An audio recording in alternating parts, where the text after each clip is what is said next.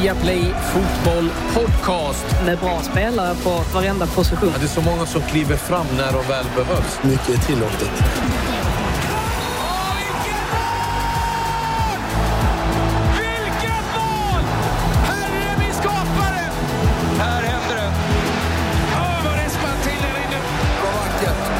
Nej, bästa dagen på året.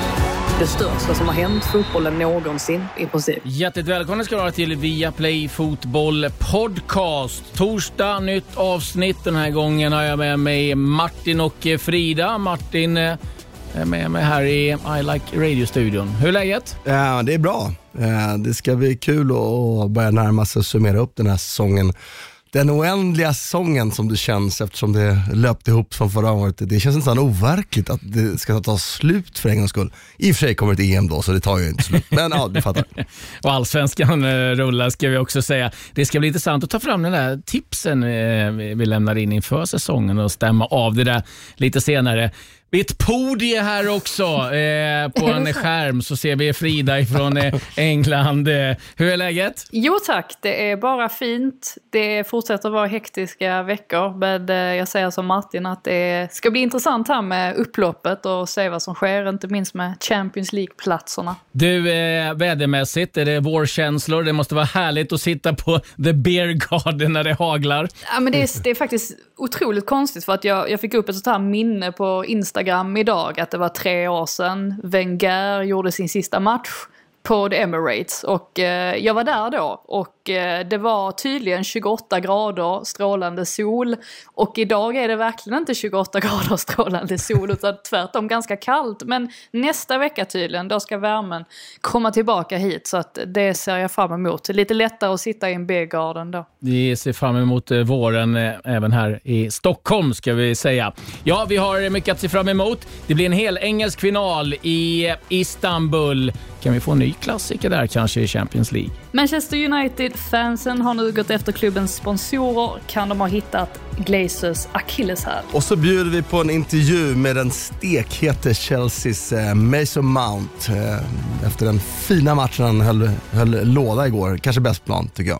Ja, fantastiskt eh, bra har han varit den senaste tiden. Vi ska också prata lite ångestmöte i The Championship. Det kan bli tack och hej för en av storklubbarna där. Men vi gör som vi alltid gör. Vi börjar med senaste nytt med Frida. Ja, var ska man börja? Det är ju så mycket som har hänt på så oerhört kort tid. Men här kommer lite av varje i alla fall. Eh, nytt speldatum för den uppskjutna matchen mellan Man United och Liverpool. Torsdagen den 13 maj, vilket innebär att United måste spela två matcher inom loppet av 50 timmar. Inte det enklaste kanske.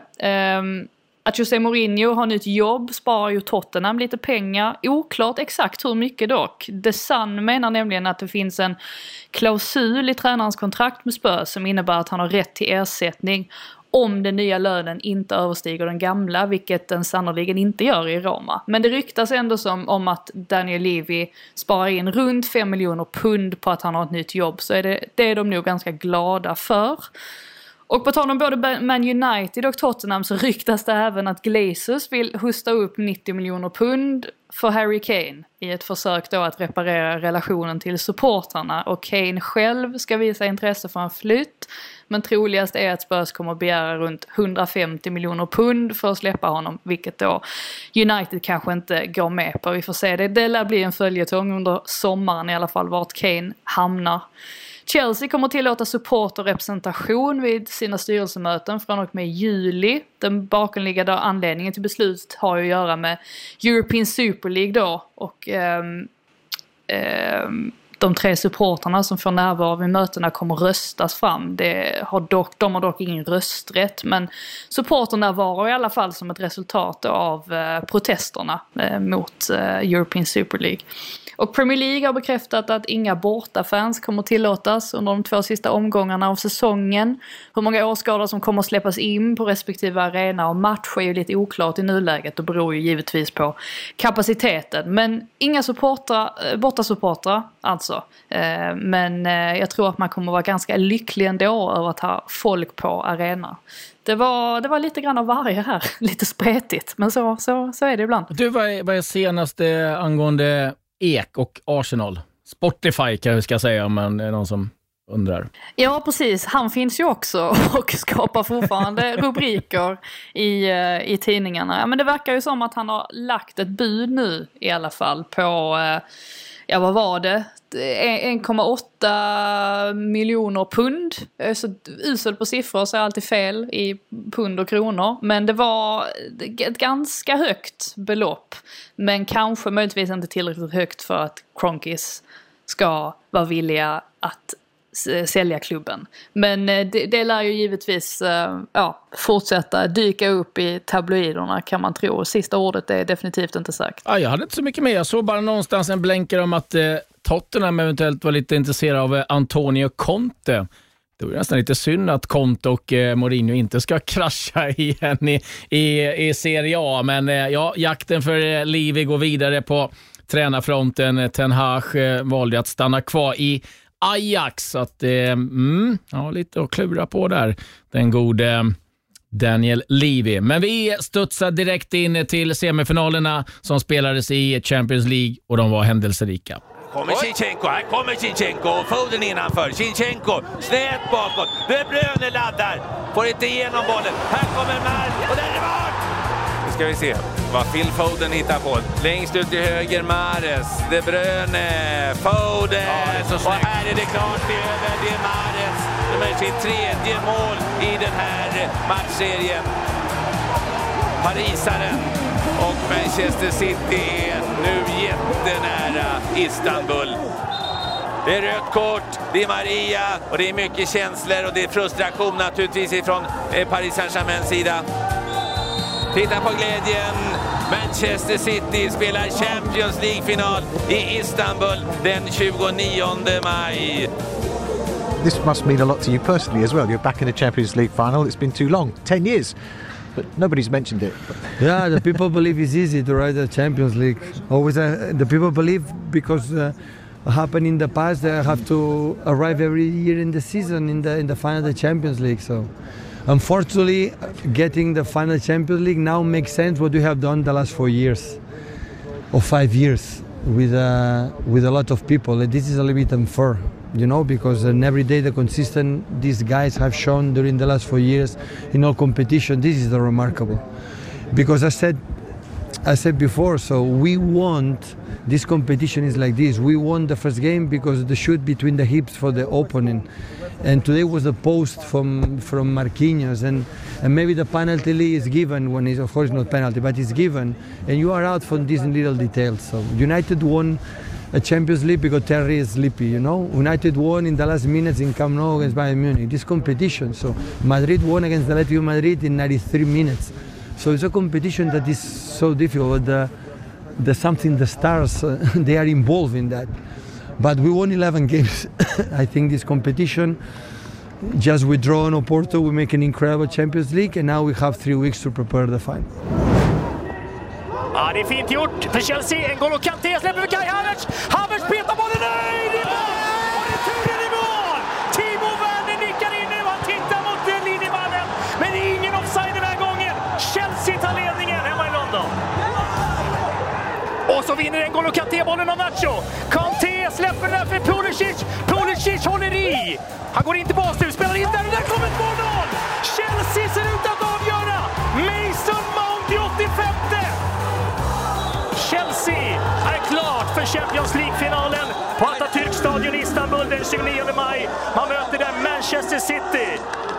It's an achievement for, for you personally and for the team with this very short period of time since you joined Chelsea. Yeah, but don't forget uh, the team played a very strong uh, group stage with Frank Lampard to arrive in the knockout. So now the team played a very strong knockout with me. So the team uh, deserves to be in the final. If you read the statistics well throughout uh, the Champions League, you you see that uh, we arrive in, in full confidence. And um, yeah, it was a difficult day. Um, a day. It was a difficult game today against a huge opponent, but we win deserved and uh, was another strong performance. So full credit for the boys you decided to start with Kai Havertz today. Is there a reason for that? Pulisic scored in the first leg. Yes, because we wanted to to gain a little bit height. He's taller than Christian Pulisic. He's uh, he's better in defending set pieces. We needed him as a as a, as a free player for set pieces, and uh, we wanted to have um, uh, an option to play long balls and to hurt them with long balls and play directly up front and to, to have quick, uh, fast attacks. So it was a very tough decision against Christian today. It was for Kai. I'm very happy that Christian um, turned his anger around and into positive energy for the team, helped the team, um, assisted the decisive goal. So big credit for him and uh, for, for the whole team. You could put the game in the bid since early, missing so many clear-cut chances in the game. Unbelievable! We created so many so many chances uh, in second half, and uh, that's even that's even a stronger performance if you never lose the patience, if you never lose the hunger, if you never lose the, the structure to defend. We always came back with a positive energy. I did not feel nobody angry at, at the strikers, and it was even more difficult because it was not the game where everything falls into place first goal, second goal, and everything goes easy. We, we were very, very strong in second half, created a lot of chances. Courtois uh, did an amazing job to keep his team alive, and I'm happy we scored the second goal late. Manchester City in the final, Yeah. and you're gonna face them in Saturday Yeah. For the league. How, what did you make of it? First prova for the final? No, has nothing to do with it. Um, Saturday Saturday. We now have only two days to, to, to recover. Will be maybe some changes. I don't know yet. I didn't think so far. Uh, we had full focus until this match.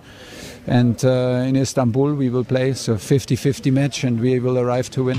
Vi var inte arga på anfallarna sa Torshäll, men det rök en flaska när Kanté missade sitt friläge. Han är inte anfallare. Nej, exakt. Så han var förbannad på mittfältarna istället när de brände målchanserna.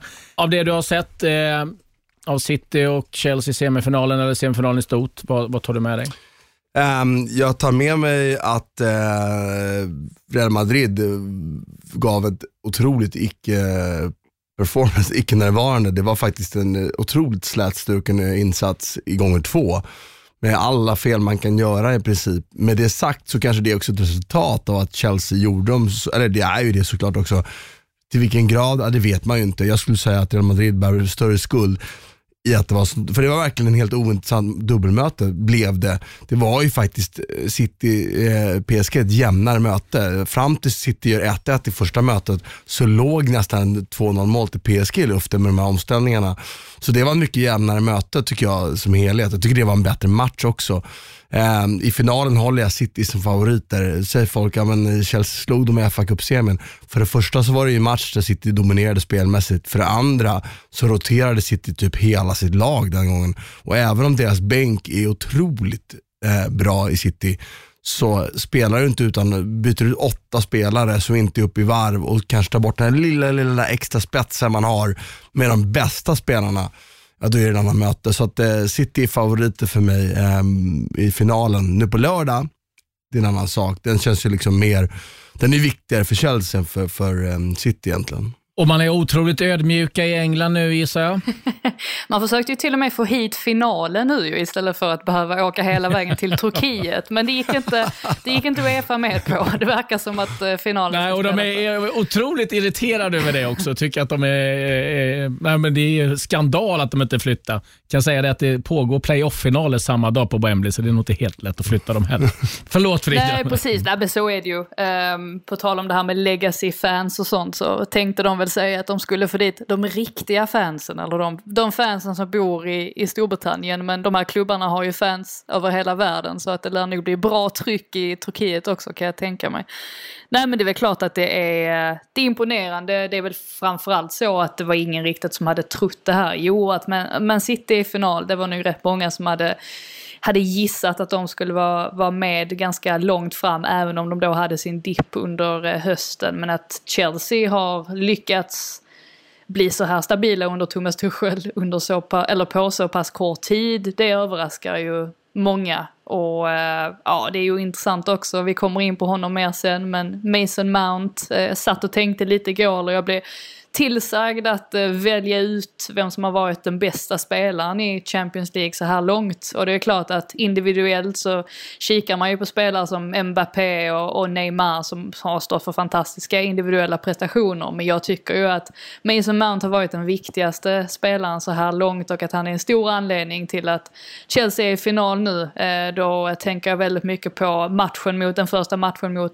Atletico exempelvis, där han var superb. Han har, han har verkligen växt under säsongen och det är fantastiskt det är kul att se vilka kliv han kan ta och Chelsea också kan ta under Tuchel. Det är så många delar i det här. Alltså, du har ju eh, Mares Kanté som eh, vann eh, med Leicester, ska nu mötas.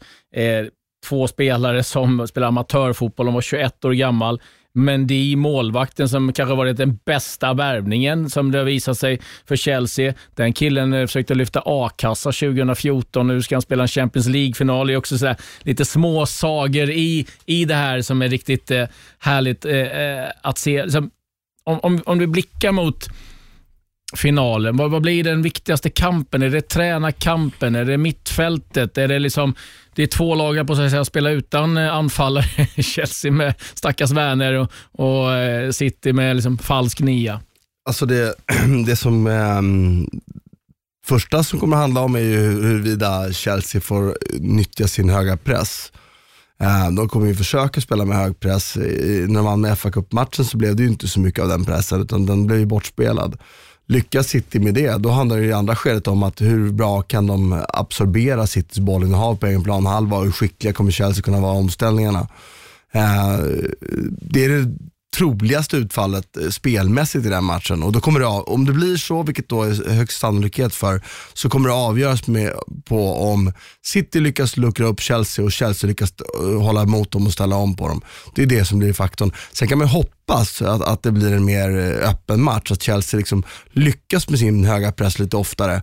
Så att det blir en mer svängig match, mer öppen match. För man är ju lite rädd för att det blir lite stalemate när det blir de här typen av möten. När lag som kan varandra väldigt väl, lag som påminner om varandra till viss del eh, och, och, dessutom då har fått praktisera mot varandra många gånger under säsongen. Det är större risk att man får en, liksom en mer låst match då och det är det är ju det tråkiga med att få finallag från samma länder, liksom, att det, den risken ökar. Hur har, det, hur har liksom det du hunnit, hunnit läsa och, och, höra på TV, liksom, vilka har de som favoriter i, i, England? Ja, men det är väl ganska naturligt att det ändå är Manchester City. Men jag har sett många som är tacksamma över att det blev Chelsea istället för eh, Real Madrid med anledning av att man tror att Chelsea har större chans att slå Man City än vad Real hade haft. Och eh, det är ju en intressant teori och jag kan väl förstå den till viss del också eftersom att det var så länge sedan Chelsea slog dem och att, eh, ja men precis som Martin är inne på där, att de känner varandra väldigt väl. Eh, måste också bara liksom flika in eh, att eh, alltså mittbacksparet Stones och Ruben Diaz har ju hyllats väldigt mycket efter efter matchen mot PSG här eftersom att de stod för otroligt många, många blocks ihop. Jag tror det var nio, nio stycken eh, totalt. Men jag tycker egentligen att Walker och Sinchenko borde verkligen lyftas fram också. Eh, att eh, där där fick ju Guardiola det spot on när han valde ut dem för att eh, ja, Neymar, Neymar syntes inte särskilt mycket mot eh, Walker. Han hann ju ikapp Neymar gång på gång och jag menar Sinchenkos match i match där mot Di Maria var ju fullständigt fenomenal. Det var intressant också att se Sinchenkos reaktion efter slutsignal. Han var väl troligtvis den som som eh, var mest känslosam. Och eh, det förvånade faktiskt mig, men det, där ser man väl också hur, hur mycket det betyder för honom. Ska säga det också att eh, Timo Werner är glad för att Thiago Silvas fru har nu gått ut och hyllat Timo Werner. Hon totalsågade honom förra veckan. Han ville ju inte göra mål, men nu var han fantastisk eh, här igen. Eh, Måste backa lite. Eh, det har ju varit minst sagt upprörda känslor i Spanien och Madrid eh, angående att eh, det kom bilder på Hazard som stod och skrattade ganska hjärtligt med sina gamla lagkamrater och det har inte mottagits väl någonstans. Hur, hur ser ni på den situationen? Börja med Martin. Um, det är det är så onödigt och lite klumpigt. Um, samtidigt så, så så här, det är inget, och huruvida han skrattar med sina gamla lagkompisar eller inte är ju egentligen helt ovidkommande för matchens utgång eller för hans professionalism när han tränar och spelar fotbollsmatcher. Det är ju det annat som värderar det än, än just det där. Sen så är symbolvärdet med den typen av handlingar, det är ganska viktigt att förstå. Och det finns ju, det som stör, stör en i hela det här, att det är ju en, det är en viss ignorans, eller det är en inte viss, det är väldigt stor ignorans att, att inte liksom äh, respektera att folk ändå bryr sig och är ledsna. Och jag förstår att, att det är gamla vänner, man, eh, alltså när man tävlar på plan slåss man, efter matchen så är man ju en vanlig människa och man är ju, det är ju oartigt eller det är lite mer så här, att inte kunna då skratta med sina gamla lagkompisar, det är ju, det är ju omänskligt. Men man gör det inte så att det kan synas på det sätt som det gjordes. Det är för, mig, för mitt vidkommande o, o, oförlåtligt. Och, och det, det, det, får ju Hazard ta på sig. Sen att han har en sån icke-prestation i den matchen, det tillskriver jag ju till största delen Zidane som valde en helt obegriplig taktik gånger två och som ingen spelare kunde få ut sitt bästa ur det. Men det spelar liksom ingen roll. Och det får ju, alltså Hazard får ju klä skott även för det. Men, men eh, han borde veta bättre, han borde respektera fans bättre. Han borde helt enkelt inne i omklädningsrummet eller i korridoren efter matchen det är klart som sjutton att man får krama om sina gamla lagkompisar, sina vänner. Det, det är ju Alltså något annat är ju omänskligt. Då är man ju dum i huvudet om man tycker det. Men man gör det inte framför tv-kamerorna direkt efter en förlust i en sån betydande match. Det gör man inte. Jag kan förstå att det är en sak att man kanske kan, kan ett leende, men här är ju ett, alltså, det är ett asgarv direkt efter att du förlorat en semifinal och med det bagaget han har i sin tid i, i Real Madrid, när till och med Bale blev poppis efter det här, så förstår man hur, hur illa det är. Och Man blir lite förvånad att det är just Hazard. Alltså, han måste ju var så van vid att det är kameror precis överallt. Ja, jag vet inte om det är så att han kanske lurades lite av att det inte är någon publik på läktaren så får de för sig att ja, men då är inte kamerorna på heller. Ja, jag vet faktiskt inte. Ur, alltså, ur ett supporterperspektiv så hade jag ju varit fly förbannad som real supporter eh, på att se det här. Särskilt med tanke på vilken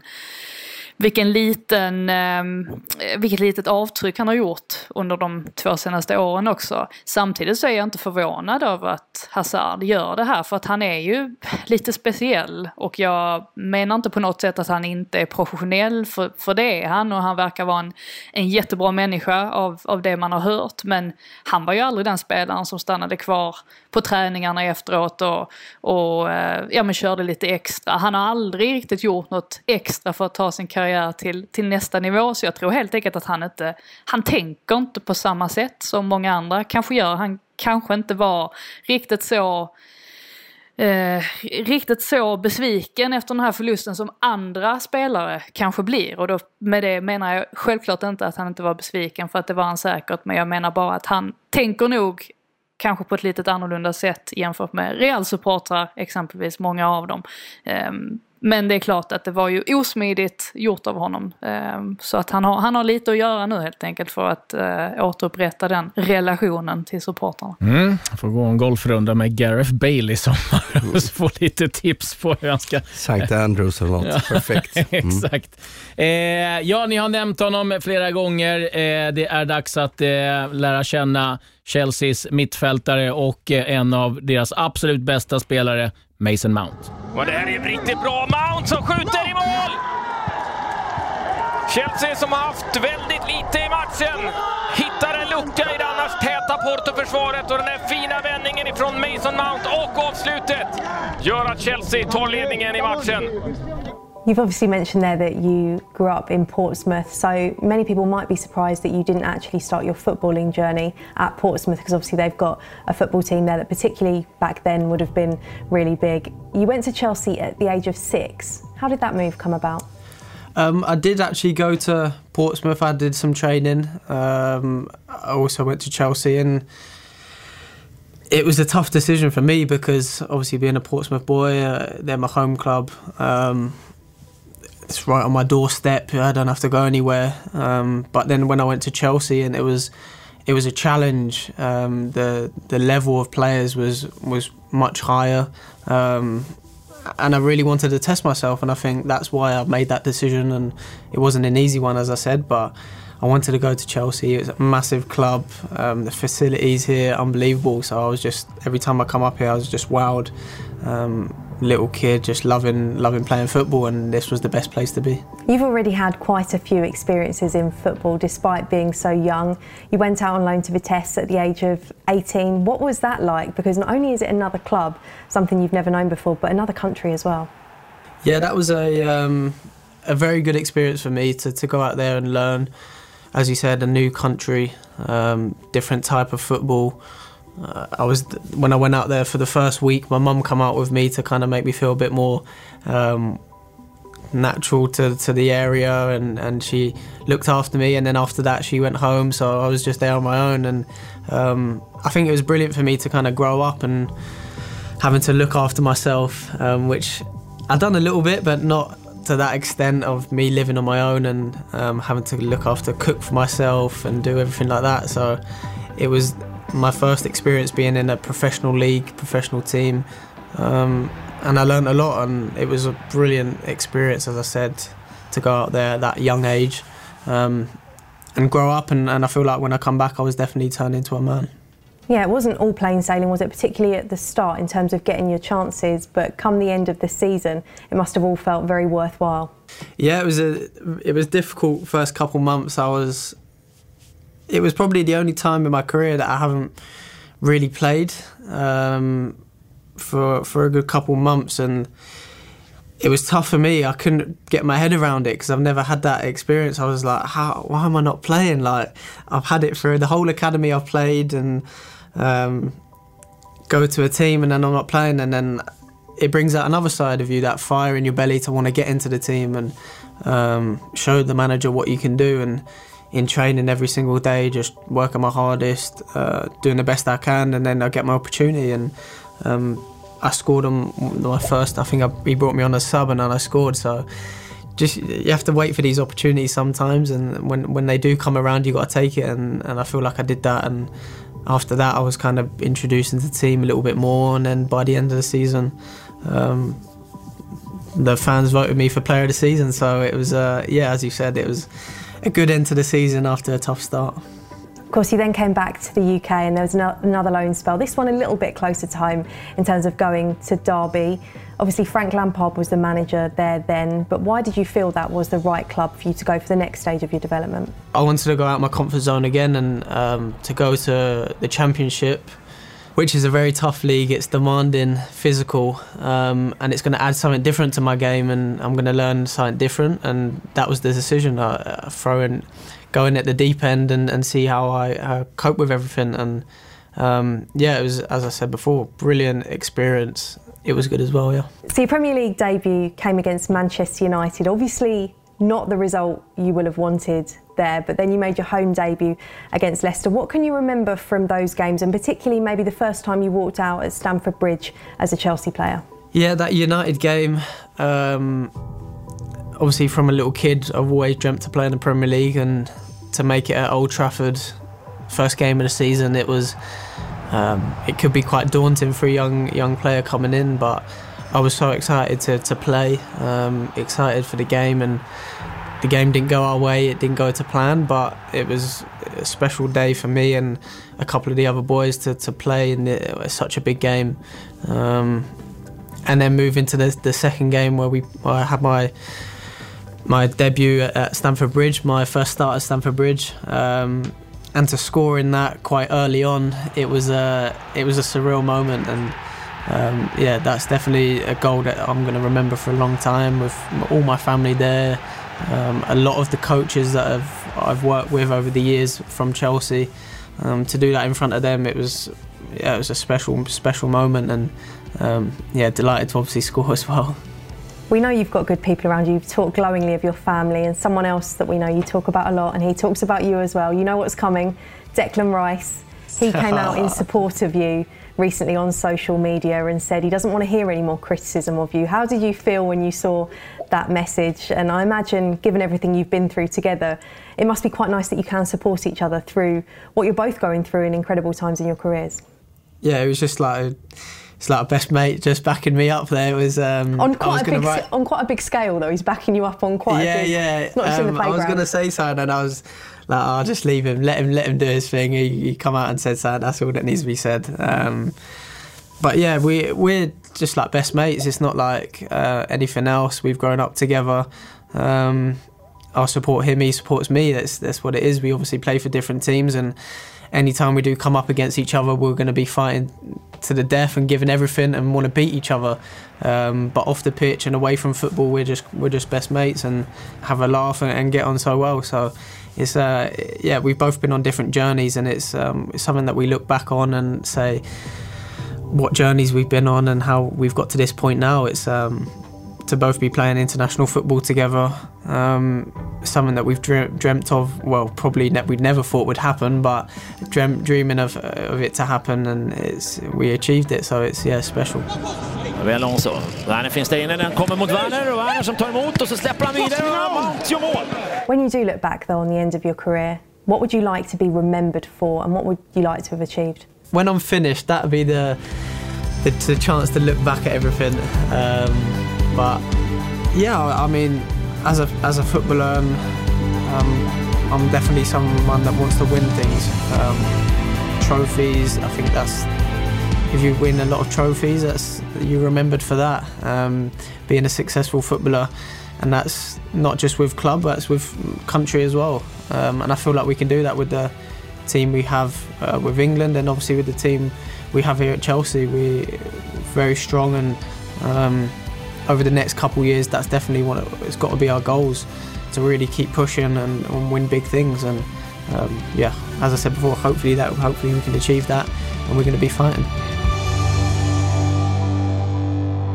Mason Mount, lite om sin eh, bakgrund, uppväxt, eh, 22 år gammal, eh, mogen på plan, mogen vid sidan av också. Frida, eh, det är egentligen en enorm resa han har gjort på, på så kort tid. Ja, nej, men det är det verkligen. Och eh, trots att han ändå har stött på en del hinder, kanske inte nödvändigtvis bland sin, sina tränare och förtroendet han har haft av dem, men det har ju tagit ett tag för honom att få med sig hela, hela allmänheten. Det fanns ju länge jag säger att det fanns för att jag känner att nu måste de väl ändå ha bytt sida. Men det fanns många som hävdade att han inte var så bra som, ja särskilt Frank Lampard försökte ge sken av. Som Southgate gav sken av på sina presskonferenser och i sina laguttagningar. Att han alltid såg Mason Mount som den viktigaste eller en av de viktigaste spelarna då. Ehm, men nu i och med att Tuchel kom in så tror jag att det kan ha bidragit väldigt starkt till att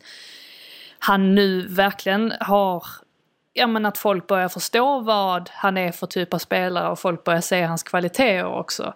Eh, för att han har ju, istället för att som vissa trodde i och med att han lite grann var teachers pet under Lampard så har han ju blivit Tuchels favorit också. Det tyckte jag man såg efter matchen mot Real Madrid också. Tuchel klappade om alla spelare, men han höll lite extra vid Mount och eh, hade en ganska lång pratstund med honom efteråt och båda två log och skrattade. Och det, det känns som att Tuchel verkligen uppskattar eh, Mount som spelare och dessutom så har ju Mount gjort ett gediget jobb själv också sett till alltså säsongen, förra säsongen och nuvarande säsongen om man tittar stat statistiskt så har han ju förbättrat sig på alla plan. Och det gör ju att han helt plötsligt är uppe som en av Premier Leagues bästa playmakers. Vilket ju var någonting som Lampard alltid påpekade med honom. Att han måste bli eh, bättre på att producera poäng, han måste bli bättre på att eh, producera lägen och så vidare. Men det har han gjort och han har ju den här inställningen. Alltså det, han pratar själv om det the fire in the belly. Alltså han, han, jag, jag kan verkligen förstå det och känna det för att han är en kille som verkligen borrar ner huvudet och, och jobbar hårt och vill utvecklas och nu börjar det betala av sig. Det som är intressant också är lite grann, eh, det är ju resan dit han är nu. Den har liksom varit eh, lång, han har liksom trott på sig själv. Det är många som gör, men jag såg någon siffra att 0,5 procent av alla de som går i akademierna i England kan leva på sin fotboll. Att liksom han och hans polare Declan Rice båda gör det och spelar ihop i landslaget. Men det är också en häftig resa på det sättet, alltså att vara så otroligt dedikerad. Ja, och det är ju det är värt att absolut göra den påminnelsen till folk, att folk förstår hur lång den vägen är. även om du är en superbegåvning, du är 17 bast, så är det så otroligt långt kvar. Det är otroligt få som lyckas och ska man lyckas, då måste man brinna på det sätt som Frida beskriver att han gör. Alltså det, du måste göra det. Det finns liksom inga genvägar. Um, det är klart att, förlåt, det finns alltid en regel utan undantag. Man skulle väl kunna hävda att Asarda kommer dit med en mycket större begåvning för att han är ännu bättre talang. Möjligtvis, men man måste förstå hur långt han har kommit. När det gäller Mason Mount och hans prestationer ska jag säga så här. Jag har ju absolut till dem som alltid tyckt att det är en grym fotbollsspelare och förstått att han förtjänar att starta att han har fått så stort förtroende som han fick kunde ju ändå överraska en lite. Men det är just det här, för mig har alltid förbehållet varit att ja, men de ser dem i träning varje dag. Det finns saker vi aldrig får se.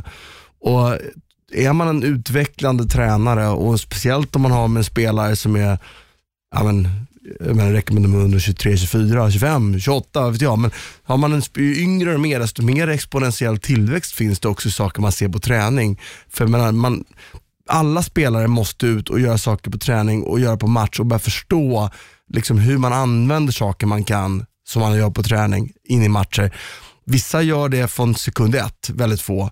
Vissa gör det ganska tidigt med Mason Mount. Men det finns ändå alltid en tillväxt i saker man gör på träning till att få ut det på match. För det blir andra miljöer, andra sammanhang, spelare man möter slår på på ett annat sätt och så vidare. Därför är det också förbehåll man alltid måste ha med sig. När en tränare ger en spelare, typ Tuchel ger Timo Werner chansen om och om igen nu.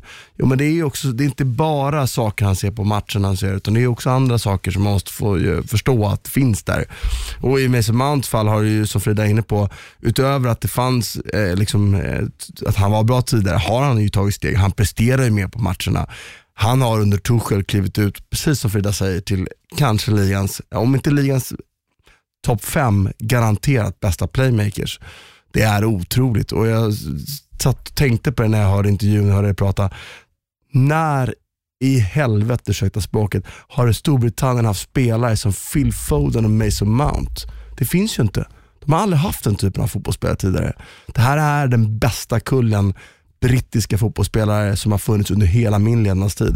Och de två tycker jag står främst i det här ledet. För jag gillar Phil Foden, jag tycker de två, ska man gradera de två? Nej det vill jag inte. Det är två superbegåvningar. Lite olika spelartyper men de påminner om varandra.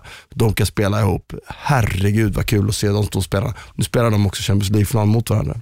Mm. Ay, oerhört spännande att eh, följa, inte bara Mason Mount, utan eh, även givetvis då Phil Foden och de möts då i den där Champions League-finalen. och eh, Ganska talande att det var Mason Mount som kom till Chelsea som sexåring som också skickade in målet som tog dem till den där Champions League-finalen.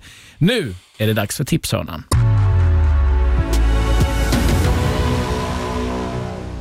Efterspelet kring eh, Super League, ja det fortgår i England och eh, vi har ju sett eh, protester från United-fansen som i vissa fall tyvärr spårade ur, där poliser blir skadade och där Solskär och klubben har gått ut och ja, förkastat just den typen av beteende och man kan förstå att känslorna sticker iväg, men ja, någonstans får man dra gränsen, vilket jag kan förstå. Nu har man däremot hittat en annan väg och det här tycker jag är intressant att eh, man har skickat ut brev eller mejl eh, till klubbens alla sponsorer och eh, man har varit eh, tydliga med att de kommer att inte vilja använda sig av eh, sponsorerna. Man har varit inne på diverse sidor och eh, tryckt ner deras eh, ja, rating, eh, Teamviewer, det nya. Eh, huvudsponsorn gick från 5 plus till 1 plus ganska omgående. Och eh, här, eh, här tar det lite där det, det känns för Glazers.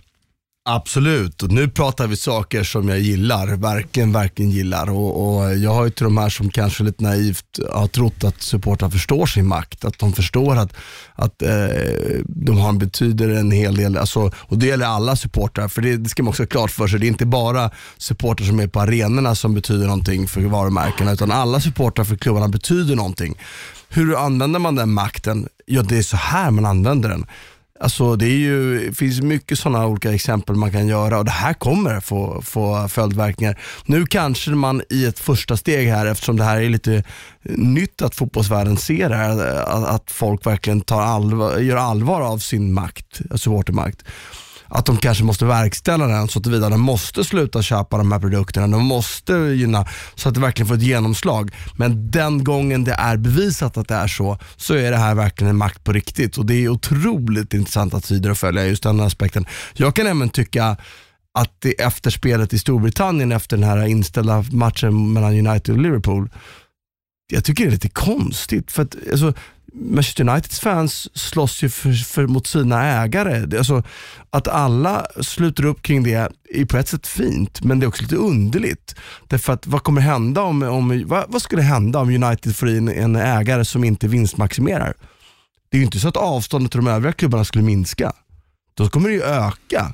Så att på ett sätt är det lite underligt att alla ställer sig bakom det. Och sen det andra som jag inte, så det får Frida gärna rätta mig då, men jag har inte sett någon enda invändning mot att, att det faktiskt blev en match inställd. Jag vet ju, det här var ju liksom, vad, vad, det här, supportrar kan med andra ord ställa in matcher hur de vill i framtiden. För det får, ingen, får inga effekter. Det är inga, vi har inte pratat om några poängavdrag, vi har inte pratat om böter eller någonting att det här är en farlig väg att gå in på. Även om jag står bakom syftet med de här eh, protesterna så är jag inte för den typen av eh, eh, engagemang som ställer in fotbollsmatcher. För vem bestämmer vad som är rätt eller fel, som att syftet är rätt? Alltså vad har vi öppnat? Det är lite Pandoras ask vi håller på och leker med, känner jag. Men jag vet inte om ni Frida får gärna berätta för mig, för jag, jag har inte läst någonting om det i Storbritannien. Ja, det har ju faktiskt, det som du säger, det har varit ganska alltså, enkelsidigt, eller vad man nu säger. Just eftersom att alla herrar i Sky Sports-studion, förutom Graham Sunes, hade full förståelse för att detta skedde. Alltså de som var på Old Trafford. Och det sägs ju också att Manchester United är, och då pratar vi alltså familjen Glazer och de som styr klubben, är inte särskilt nöjda med Gary Neville exempelvis. Som de anser har triggat supportrarna till den här reaktionen. Um, så att det har varit intressant att följa just hur hur media har hanterat den här biten. Som sagt, de flesta är på supporternas sida. Sen är det några krönikörer i exempelvis The Telegraph eh, som, som är lite mer kritiska och tycker att alltså, det, det är ju ändå våld de har, eh, de har använt sig av. Och då tar man ju det här exemplet med den här polismannen som fick ett eh, skärsår i ansiktet. Någonting som Solskjaer också fördömde på sin presskonferens. Men de flesta är på, på fansens sida här och jag håller med dem att um, det kanske behövs en lite mer balanserad debatt. Jag håller framförallt med om att jag tycker att det här sättet att ge sig på sponsorerna är ju ett eh, oerhört effektivt sätt och är också lite förvånad över att, över att det inte har skett tidigare. Eh, tänker på en sån sak som mm. VM i Qatar. Tänk om alla hade eh, börjat bojkotta Coca-Cola exempelvis, eller vilka som nu sponsrar. Eh, jag tror att det hade gett en, en sorts effekt och, och att det är en bra väg att, att gå, även om jag också har full förståelse för att de här protesterna sker och jag tycker också det är häftigt på ett sätt att se att supportrarna börjar förstå sin makt också, vilken makt de sitter på. Ja, för det är, här, här träffar du med en öm punkt, för Glazers det är stålar, han skiter ju om det är protester. Eh, då ligger han och sover ändå. Har man den frisyren så verkar man inte bry sig om någonting överhuvudtaget. Eh, bara en, en litet eh, inflick där. Men, eh, jag menar, att rösta med fötterna är, är oerhört smart, men sen en, den kritiken du är inne på där och just där du säger Eh, har pratat, jag lyssnar ganska mycket på Talksport och Simon Jordan, den före detta ägaren eh, till Crystal Palace, har ju varit mer än kritisk mot Gary Neville och tycker att han är uh, hypocritical, nu kommer jag inte ens på det svenska.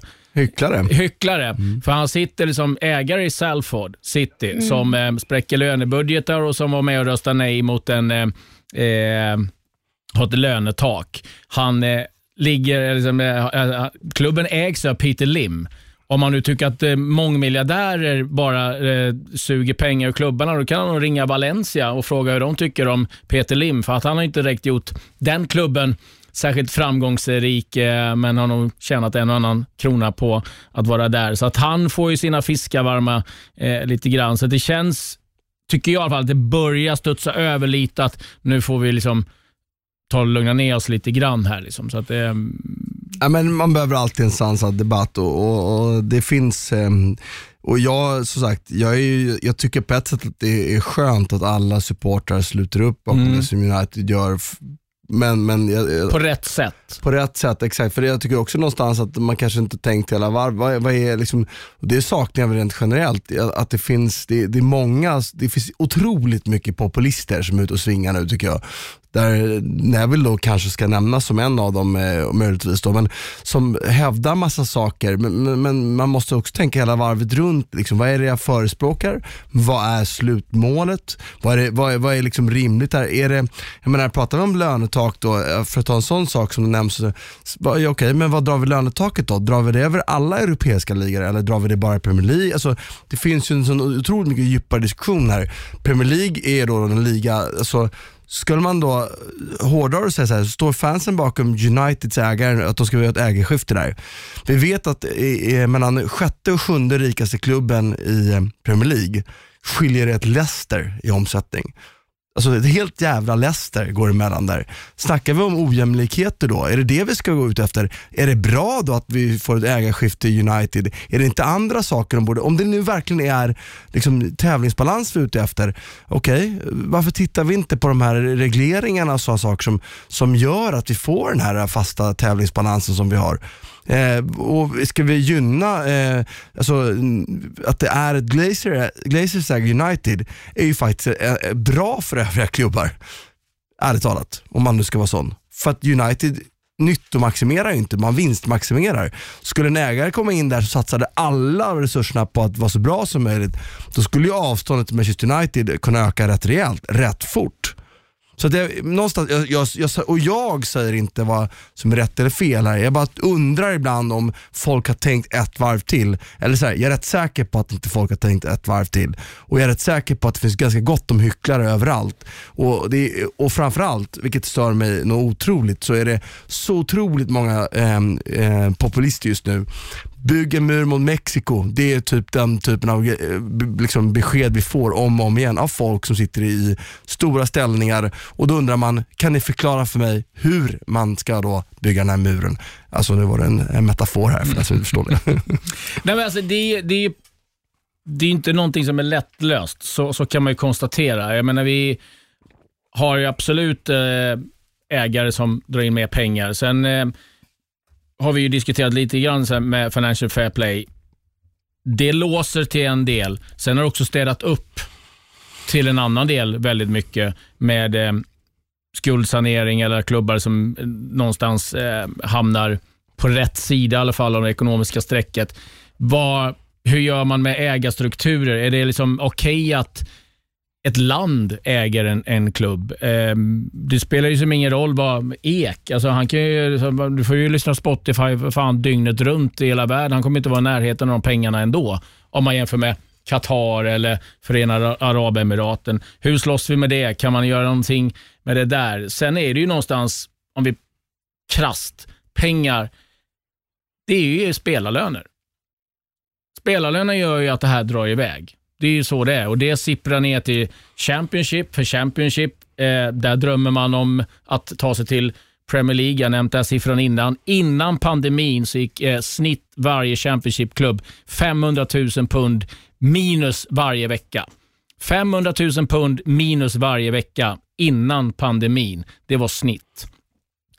Så det är ju så här, vad gör man? Och sen har du ju EU-regler som sätter vissa käppar i hjulet. England kan nu kanske strukturera dem på sitt sätt. Jag vet inte, jag har inte svaret, men eh, jag tycker Nej, men det är ju- någonstans att det är det det bra här en som är- diskussion som, kommer i varje fall. Och jag tycker att det är bra att kanske fansen säger sitt, för jag tror att många med mig känner så här att droppen var när några klubbar väljer att utan att konsultera med kunderna, som de ser det, fansen, som eh, är, liksom någonstans basen till en fotbollsklubb, utan bara gör för att de själva, i mitt tycke, har misskött sin, sin ekonomi. Um. Alltså grejen är ju att, att det finns ju mycket djupa frågeställningar och det är ju lite det jag är ute efter. Alltså det kanske finns ett läge att sitta och diskutera och fundera vad man är ute efter. Problemet är ju att, att de här liksom Uniteds fans skiter ju fullständigt om, om eh, Brighton får mer pengar eller inte. De vill ju att eh, Manchester United ska ha så mycket pengar som möjligt. Och någonstans så säger väl det kanske lite om problematiken. Så att alla de här eh, diskussionerna vi har eh, borde egentligen ta en annan utgångspunkt tycker jag. Sen pratar du om, om en sak som jag tycker är jävligt intressant här. Det är ju det, det är inget nytt fenomen att de här klubbarna försöker bilda egna ligor. Det är bara första gången det sker öppet. Det, det är ju alla som har insyn, jag vet att det här är en återkommande, in, inför varje rättegångscykel så har den här problematiken. Och det är, Rättighet menar du? Ja, vad sa? Rättegång? Rättegång. Ja. Det är nog många som vill ha rättegång nu. Låt mig refrasera. Rättighetscykelsförhandling, så, så har man de här diskussionerna. Och jag, menar, det finns ju, jag kan ju bara sitta som, som AIK-supporter och så del av det här. Jag vet ju att AIK får en mycket mindre del av tv-rättighetspengarna i, i, i Sverige mot vad man egentligen genererar som intäkt. Men samtidigt vet jag ju också, och då är det så här, är man företrädare med AIK, är det inte då din ursäkta språket igen förbannade uppgift att se till att försöka ta så mycket pengar till AIK som möjligt egentligen. Medan jag då kan sitta som AIK och säga att nej, alltså, någonstans så vet jag att långsiktigt så mitt intresse hänger inte på om AIK har eh, 100 miljoner eller 200 miljoner tv det hänger på andra saker. Men det är jag det. Alltså, förstår du vad jag menar? Det är, det är en otroligt mycket, mycket komplex fråga och det är inget nytt att de här klubbägarna, eller klubbledarna, för det är det det har varit tidigare, har försökt roffa så mycket som möjligt. Och vänder man på det och, och så här, är det inte på ett sätt deras skyldighet att göra det på något sätt också? Nej, men alltså, så är det och det, det här vet ju Frida om för att eh, väldigt mycket de här Premier League-klubbarna till exempel då Palace, Steve Parish vill vara den eh, vita riddaren, eh, eller så riddaren på den vita hästen kommer och ska rädda. Han förnekade ju att hjälpa eh, League, kl- här, League One och League Two och Championship-klubbar med pengar. Det var inte han inte så intresserad av att låta de pengarna sippra ner, för de vill han ju behålla själv. Så att det är ju inte så enkelt, för det, det har ju varit en jättedebatt eh, och, och i, i England just där att Premier League inte valde att hjälpa Football League. Ja, nej, men så är det ju. Eh, alla har ju sina egna intressen i slutändan. Det är ju ganska tydligt. Det som är intressant nu är ju att man helt plötsligt, och jag säger man, alltså då menar jag liksom den generella fotbollssupportern, vet inte riktigt vilken den ultimata ägaren är just nu. Kanske är det så att Roman Abramovic har seglat upp som ens ultimata ägare just på grund av faktumet att han pumpar in pengar i klubben men han är inte sådär jätteintresserad av att tjäna en massa pengar utan han vill ha sportslig framgång och han vill ha sportslig framgång snabbt. Jag tror nog att de flesta supportrar hade, hade föredragit det om man då får välja mellan amerikanska ägare eller ja, alltså Qatar-ägt klubb. Och det är ju förstås en, en väldigt intressant utveckling med tanke på att det var inte så länge sedan som jag tror att folk hade hävdat att Roman Abramovic var den värsta sortens ägare. Så att det, det, utvecklingen, eh, utvecklingen går. Det är faktiskt eh, verkligen en sån poäng eh, och som är värd att göra. Och, och det finns ju ganska mycket ekonomiska teorier som, som säger precis just det. Att skulle man, för, för vad, alltså, vad ska man säga, Premier League har ju sitt eget regelverk som är ännu striktare än Financial Fair Play på ett sätt. Med, med, med hur man, mycket man får ta av tv-rättighetspengarna och lägga på ökade löner och så vidare. Eh, och det, hela det regelverket har ju gynnat den typen av ägare som, eh, hävdar jag då, och mycket ekonomiska teorier hävdar ju det. Eh, det gynnar ju Kronke, det gynnar Glazers, det gynnar eh, den typen av ägare som är ute efter att skapa marginaler för att kunna göra vinster på, på de här företagen, alltså klubbarna. Skulle man eh, ta bort den möjligheten helt, alltså, eller, förlåt, ö, låta den möjligheten finnas att kunna skjuta till hur mycket pengar du vill och vara en ny eh, Abramovic-ägare, det som då i ekonomiska termer kallas för nyttomaximerande ägare. Alltså precis som Frida säger, vill ha eh, största möjliga framgång till noll kronor i, i böckerna så fort som möjligt. Eh, det skulle ju på ett sätt till 100% konkurrera ut Glazer-familjens ägare. För det, då skulle inte de kunna, då, då finns det ju ingen, mm, det finns ingen miljö att göra pengar i. Förstår du vad jag menar? Och det är ju det som på ett sätt, om man nu vill ha bort den typen av ägare som Kronken och Glazers som de är, så tror jag att det hade varit lättast att göra det och låta den typen av ägare som Abramovic är ha större utrymme. Är det rätt väg att gå rent på det stora hela? Nej, det vet jag inte. Eller så här, det tänker jag inte uttala mig om, men jag bara säger det att om man är emot den typen av ägare, precis som Frida säger så är det väldigt tydligt nu att det var ingen slump att det var City och Chelsea var först upp av, av superligaklubbarna. Det är ju de som behöver pengarna minst. Nej, de var där Jag för att fattar inte varför skapa... de skulle dit. Liksom. Nej, och varför inte PSG var med. Mm. Eh, därför att de klubbarna är ju där eh, bara för att, eh, liksom, de är där som ägare för att tvätta sina varumärken. Om man ska hårdra det. Och det är väl heller inte det bästa egentligen. Men, men det gör ju för ägandets skull, för supporternas skull, ger ju det ett, det är lättare att köpa den typen av ägare på det sättet. Det är ju, och det, jag vill också säga det apropå superligaklubbarna, jag tycker Bayern München förtjänar ett extra omnämnande. För det är faktiskt en klubb som skulle kunna tjäna på alla de här sätt och vis, men ändå finns det slags heder där. Jag kan vara irriterad på Bayern München ibland med deras högfärdighet och det sättet att vara, men på den här typen av värderingar, där, där tycker jag de sticker ut som en klubb som jag högaktar. Mm. Sponsrad av Qatar. Ja, det är de säkert. Nej, men, det, men, det, men, här har du här, Ja. men här har du, tycker jag, en del av problematiken och vi är ju en del av dem som, när man sitter som supporter och även vi som journalister sitter man och pratar om att de måste värva, de måste göra det här. Ja, men har inga pengar. Alltså, men ta till exempel ett Abramovic, var kommer hans pengar ifrån? Det är ju inte så att han jobbade till sig dem eh, på ett eh, riktigt schysst sätt. Det kan vi konstatera. Du har eh, Mike Ashley som, ja, det är ingen tvekan, det är ingen bra ägare. Men hans pengar kommer från Sports Direct. Det, det är ett, eh, i sammanhanget, då har jag själv erkänt, jag, har liksom, jag kan inte tävla mot de här andra länderna. Där verkar många tycka att det är okej att det kommer eh, ett ägande från Saudiarabien, eh, från typ regeringshåll, för att de ska spendera pengar. Det kan man också fundera på. Vad, vad är man själv villig att offra som supporter? Skulle United-supportrarna nöja sig med att vara ett mittenlag om det ägs av någon som... Ägs av medlemmarna. Mm. Nej, det är ju en väldigt, väldigt stor fråga sagt och därför jag säger det att eh, ibland när man eller det har varit väldigt tydligt för mig nu, nu de här veckorna att det är så många populister ute och svingar och de slänger fram alla möjliga härliga populistiska argument, typ bygga en mur mot Mexiko. Men man bara, okej, det är inte så genomförbart det du föreslår. Liksom. Eller vilken värld lever du i? Liksom. Det vore ju väldigt klädsamt om du också berättade hur man gör det eh, och var drar man gränsen. Och jag tycker lönetaket är ett typexempel. Sådana. Ja, men hur gör man ett lönetak? Ska det gälla över ligor, rakt av? Ska det vara flat? Ska det vara kopplat till omsättning? Ja, då har vi samma problem. Alltså, och var drar den? Ska den vara så att alla ligor i Europa kan tävla med varandra?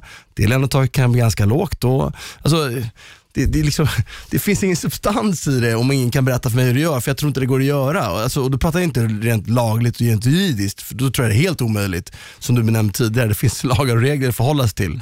Eh, och, och så länge vi inte ska bli ett nytt eh, kommunistland, eh, så, eh, kommunistvärldsdel, så, så är det omöjligt det de pratar om. Och Jag tycker också man kan se att, att det finns inget, alltså, vad visade kommunismen oss? Alltså det, korruption och det fuskade. Alltså det, är, det är fel på människan, punkt. Nej, det, jag tycker så att det, jag, det, är- det är ingen lätt nöt att lösa. Eh, däremot så tycker jag att det är bra att fansen nu, likt så som United gör, där är vi överens sätter allihopa. tryck på det ekonomiskt, för det är där det kommer kännas. Som Chelsea, att man får in fans i styrelsen. Ja, de kommer inte ha någonting att säga till om vad det gäller värvningar eller eh, sådana saker, men att man i alla fall visar att vi, liksom, vi bryr oss. Det, det är väl jag eh, tycker eh, känns positivt. Sen vad det här landar nu, det, det får vi väl se. Har du några slutord i det här, Frida? Några kloka ord? Nej, jag är helt, eh, helt tömd nu. Ehm, ja, men, eh, det, det, är väl, det, det är väl kanske lite, lite naivt och romantiskt sådär, men till syvende och sist vill man ju bara ha en ägare som dels bryr sig om fotbollen, förstår fotbollen och även förstår sig på samhället och bryr sig om samhället som klubben, klubben faktiskt ligger i och, och tillhör. Och ehm, det, ska väl inte, det är väl inte för mycket begärt, tycker man. Det, men det, det, det verkar så, tyvärr. Det är faktiskt spännande att se. Jag har tänkt så här, alltså Spotify, Dan Lek och Magnus som ägare, han skulle ju matcha eh, som, som man på förhand skulle säga som en ganska härlig ägare för en klubb man håller på ju. Som har byggt upp någonting, tillfört något värde tycker jag, för det har väl ändå, kan man väl säga Spotify gjort och så vidare. Men jag är också helt säker på att att eh, Don, Don Lek som ägare kommer bli hatad av fansen vid en tidpunkt. För det, det är liksom jag kan så mycket om supporterfalanger eh, och supporterskap och jag har levt i den här världen i hela mitt liv, jag är uppvuxen i den. Det enda jag vet är att du slutar alltid med supporterhat mot en. Och det, och det är nog, så att mitt råd till honom skulle vara, gör det aldrig. Men som ägare är ändå den bästa typen av ägare man kan få. Mm. Älskad av musiker. Om vi nu ska gå Mm. den vägen. Eh, vi ska prata lite Championship. Vi måste göra det. Eh, vi vet ju sedan tidigare att Norwich, Watford är klara. Brentford, Swansea, Bournemouth, Barnsley kommer att spela playoff. Det kommer avgöras i helgen vilka som möter varandra. Men det där ångestmötet längst där nere, det handlar om Derby County mot Sheffield Wednesday. De möts och eh, vinnaren där säkra ett eh, kontrakt i Championship nästkommande säsong. Förloraren åker ur och eh, Derby, Frida, de var nära Premier League eh, nyligen, förlorade playoff-finalen. Nu är det Wayne Rooney som kan skicka ner dem till League One. Ja, det har ju inte direkt gått som planerat sedan Wayne Rooney klev in. Jag tror att det var, det är nog din favorit Simon Jordan som har varit absolut mest kritisk mot Rooney och sa väl också när han presenterades att ja, eh, vill man åka ur så kan man anställa Wayne Rooney. Och han har ju inte haft helt fel ändå, för som sagt det har ju inte, det har ju inte gått spikrakt. Det har ju märkts, eller har ju märkts här under våren att det var en ganska övermäktig ehm, övermäktig uppgift för någon som kanske inte har den sortens tränarrutin. Han har mycket spelarrutin men det räcker inte alltid har vi ju fått se här på, på olika håll och i olika klubbar. Så de ligger ju väldigt prekärt på det och samtidigt så har de ju hela den här övertagande situationen och över sig. Alltså med den här nya ägaren som inte verkar bli deras nya ägare, Erik Alonso, som nu verkar det som att det är någonting som har skett kring det hela, att eh, han dessutom verkar lite suspekt i eh, vad han egentligen vill med Darby eftersom att han är en agent också så det möjligtvis kan vara så att han vill använda Darby som en sorts mellanstation för, för sina spelare i sin agentur. Så att det är mycket som pågår där just nu men sett till alltså vad de har för chanser att klara sig kvar så ska de väl ändå greja det. Men det är klart att det är ju verkligen kniven mot strupen här. Jag hörde faktiskt en intervju med Erik Alonso i morse där han säger att han fortfarande är intresserad av att, eller ska ta över klubben, men det är som du säger, det finns ganska mycket frågetecken. Han har gått ut och sagt att han var proffsboxare. Det visade sig ganska snabbt, det, det hade han inte varit. Jag fattar inte hur man kan gå ut och säga det. Det är inte jättesvårt att kolla sådana saker. Vi ska säga också att Rotherham Wickham har också fortfarande chansen att eh, hanka sig kvar i eh, The Championship, men det där, alltså från Premier League, rätt ner i källan League One, där, där talar vi ekonomiska smällar Martin. Ja, ehm, det är ju ehm, den bistra verkligheten av det ligasystem vi har. Ehm, man kan alltid prata om fördelning, men, men eh, jag har ju tro att hur man än vänder och vrider så har man ju skillnad mellan eh, nivå, nivåer när man kliver ner. Så är det bara, det går liksom inte att komma undan. Eh, också charmen med, med den sport vi håller på med, att det finns risk eh, med saker. Risk-reward, eh, det är en stor anhängare av dem, de, det sambandet. Men eh, det ska bli väldigt spännande att se, för- jag kommer ju vara med och följa den här matchen eh, via TV. Och Jag tycker ju om den här typen av eh, ångestkänslor eh, och, och jag har spelat ångestmatcher i mina dagar och jag njöt inte av dem då, såklart inte. då var de ju bara ångest, men med, med facit i hand skulle jag göra vad fan som helst för att, ursäkta språket igen, här, Spela en sån. få spela de här matcherna för att du känner det så otroligt levande.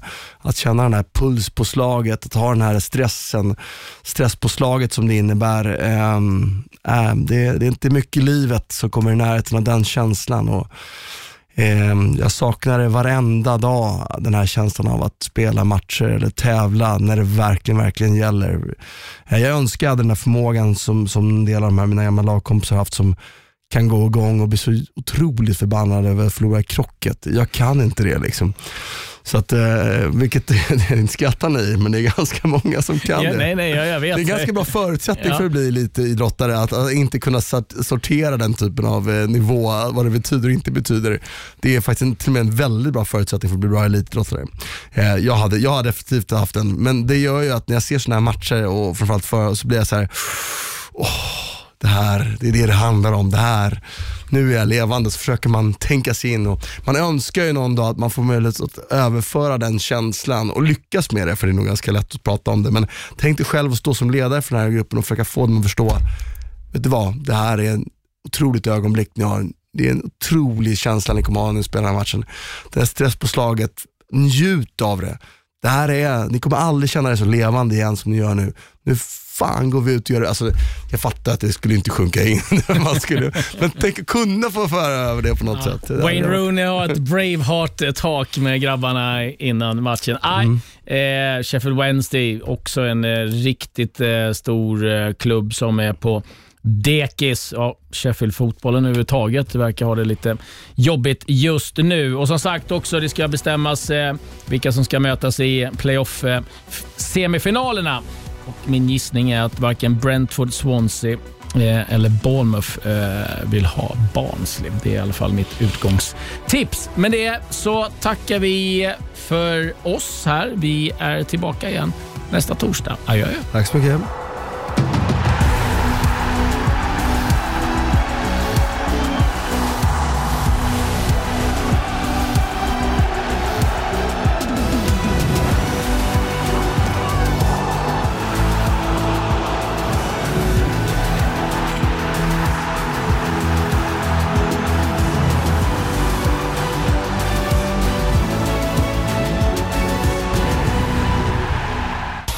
Produceras av I Like Radio.